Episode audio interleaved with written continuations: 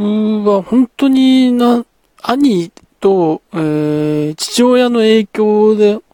多分、小学生ぐらいの時からラジオを聞いていて、で、その、確か野球中継聞くためかな、だと思うんですけど、あの、いわゆるそのハンディラジオみたいな、あの、ポケット、ポケットラジオか、ポケットラジオを、うん、買ってもらって、うん、そこからラジオを聞く生活、能動的に聞く生活、寝るときには常にラジオを聞く生活っていうのが始まり、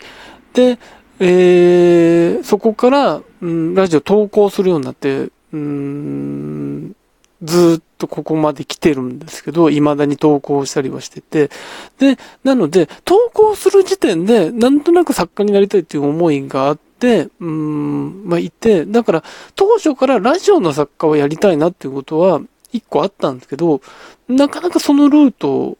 を見つけることができなくて、で、本当に何年も前から、えー、なんだろうな、SNS とかで出会った、その、ラジオの関係者の方とか、ディレクターさんとかに、会ってはそういうことを喋って、じゃあその機会があればっていうお話をいただくんですけど、その機会が全くないまま来て、で、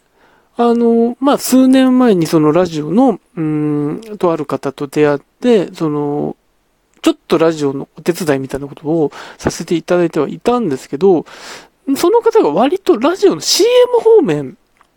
に、うん、強い方なので、その CM のお仕事とかは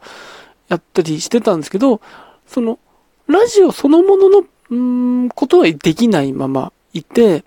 で、えー、今年その方のまた、ルートで、その、ラジオ用のコントを書くっていうお仕事をいただいて、まあこれがなかなか大変だったんですけど、でもやりがいがあるものだったりはして、うーん、これを、えー、約半年やらせていただいたんだけど、まあこれもとはいえ、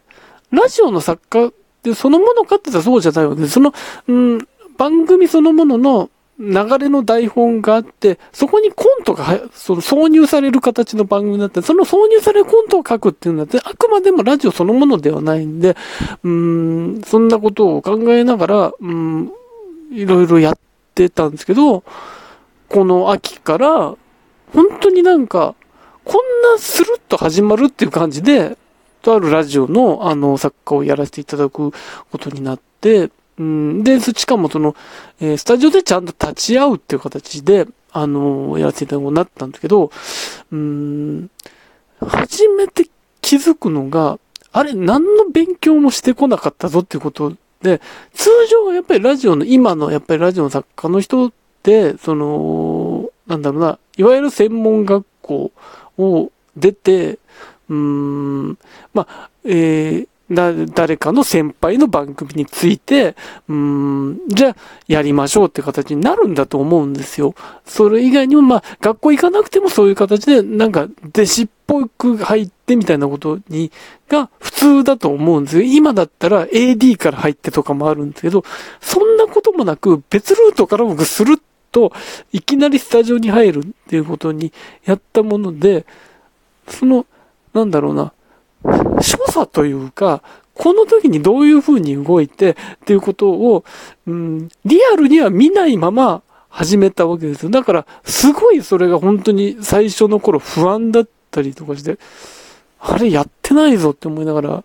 いて、うーん、まあでもそれでも、なんとか、なんとかやって、うん、なんとなくこの、やっていく中で、あ、こうすれば、ここはこうすればいいなことで、だんだん不安が取れてきた中で、今度そのラジオのイベントをやるってことになって、これまた別の話じゃないですか。僕その、まあ、今までちょっとしたライブの作家とか、そういうことはやってきたんですけど、ラジオのイベントの作家って、もっと違うぞ、傾向が違うぞって。何せ、あの、舞台上のどこにいるべきなのかもわからないまま、当日のリハーサルで、なんとなく演者のパーソナリティの方に聞いて決めていくぐらいのことだったり、あの、ぐらいのわからなさでやって、だから台本の組み立て方のイベントとかも違うんだろうなって思って、だから他でやったイベントの台本のやり方とかで、ああ、こんな感じなんだろうなでやってるっていうことで、うん、いて、本当に不確かなままそれもいて、なので、そのイベントも、そのイベントやりますって発表があった時からすごい不安で、あ、できんのかなとか思いながら、いて、やっぱりそういう時に物を言うのって、だから学校とか行ってる人の強みって、なんとなくそういうものが入ってるから、基本のものが対応できるんでしょうけど、基本がないんですよ、僕。そのそもそも作家になったルートも、そのラジオに投稿しててみたいなルートで入ってるので、そもそもそういう背骨がないままやってるんで、その新たなところ全部不安が出てきたりとかっていう中でやってたんですけど、やっぱりでもその時に、なんとかその、手繰り寄せるのは自分がリスナーとして、うん、まあ、ラジオの作家を始めた時は、ラスナーとして聞いてきたもので、なんでこんな感じかなとか、その、聞いてる感じで、だ、作家の人多分こう動いてるんだろうなとか、で、なんか、あの、時々ある、カメラが入った映像とか写真とかで、あ、こんな感じなんだろうなっていうものを手繰り寄せるっていうことと、イベントに関しては、自分もラジオのイベントが見た記憶があるんで、あ、ラジオのイベント大体こんな風だよなっていう、そっちでやっていくしかないっていう。だから、うん、そこは自分がラジオ聞いてきてよかったなとか、たまにイベント行く人間でよかったなって思うんですけど、そういうものでやっていくしかない。そういう経験則、リスナー経験則でやるしかないんだなっていうのが今の、あのー、ことで、だからそのイベント乗り越えた、その、翌日すごい体が軽くなって、あ、こんなプレッシャーだったんだなっていうのを感じたんですけど、だから、その、結局ラジオのメールを選ぶ立場っていうのも初めてやってるので、うーん、なんかそれもなかなか難しいんですよ。うん、まあ、内容を決めるもそうなんですけど、やっぱり、それはリスナーとして良くも悪くもいろんなものを聞いてきたことがあるから、コーナーを立てるにしても、こういうコーナー他でもやってたしなとか、うん、大抵こういう流れでやるけども、そういう流れのものをやるのもなって余計なものが入る。余計な、なんか、その風が自分の中に入って、本当は別に、リスナーからしたらそういうものやったっていいじゃんって思うし、うん、わかりやすい方がいいじゃんっていうのはそうなんですけど、なんか自分の中のそれを許さない自分がいたりとかするので、なんか、うん、そういうなんか、あ、なんか割となんか異端な要素を入れたくなってしまったりとかっていうのがあったり、メールを選ぶにしても、自分がメールを選ばれる側の意識っていうものを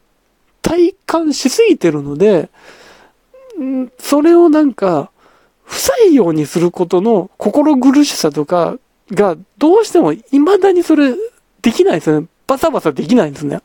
あ、なんか、うん、気持ちはわかるなとか、うん、これ、うん、文章わかりにくいけど、あ、でもなんか思いはあるんだろうなとか、っ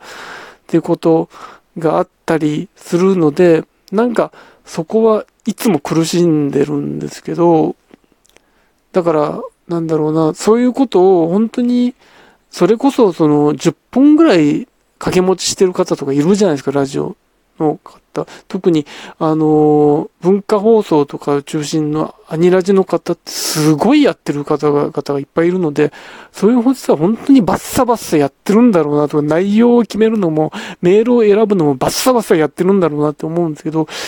自分はなんかそれはまだできないなとかっていうのがあって、多分現状のの2本が限界だなとか思ってるんですけど、なんかそれは、うん、リスナー経験の良し悪しなんだろうなってことを思っていて、うん、なんだろうな、なんか理想としていたラジオの作家っていうものをできている状況にはなったんですけど、多分自分が思うそのラジオ像とかラジオの作家像みたいなものが、その、あまりに多分それを、うん、なんだろうな、思いすぎてるから、なんか、ちょっと今それにハマってる部分っていうのがあって、なんか、でもなんかうまくやるっていうのも、それはパーソナリティの人にも、そのリスナーの人にも、なんかそれはそれで失礼なんじゃないかって思うので、なんかそのバランスですね。そのバランスは未だに悩んでいて、うーん、なんか難しいなって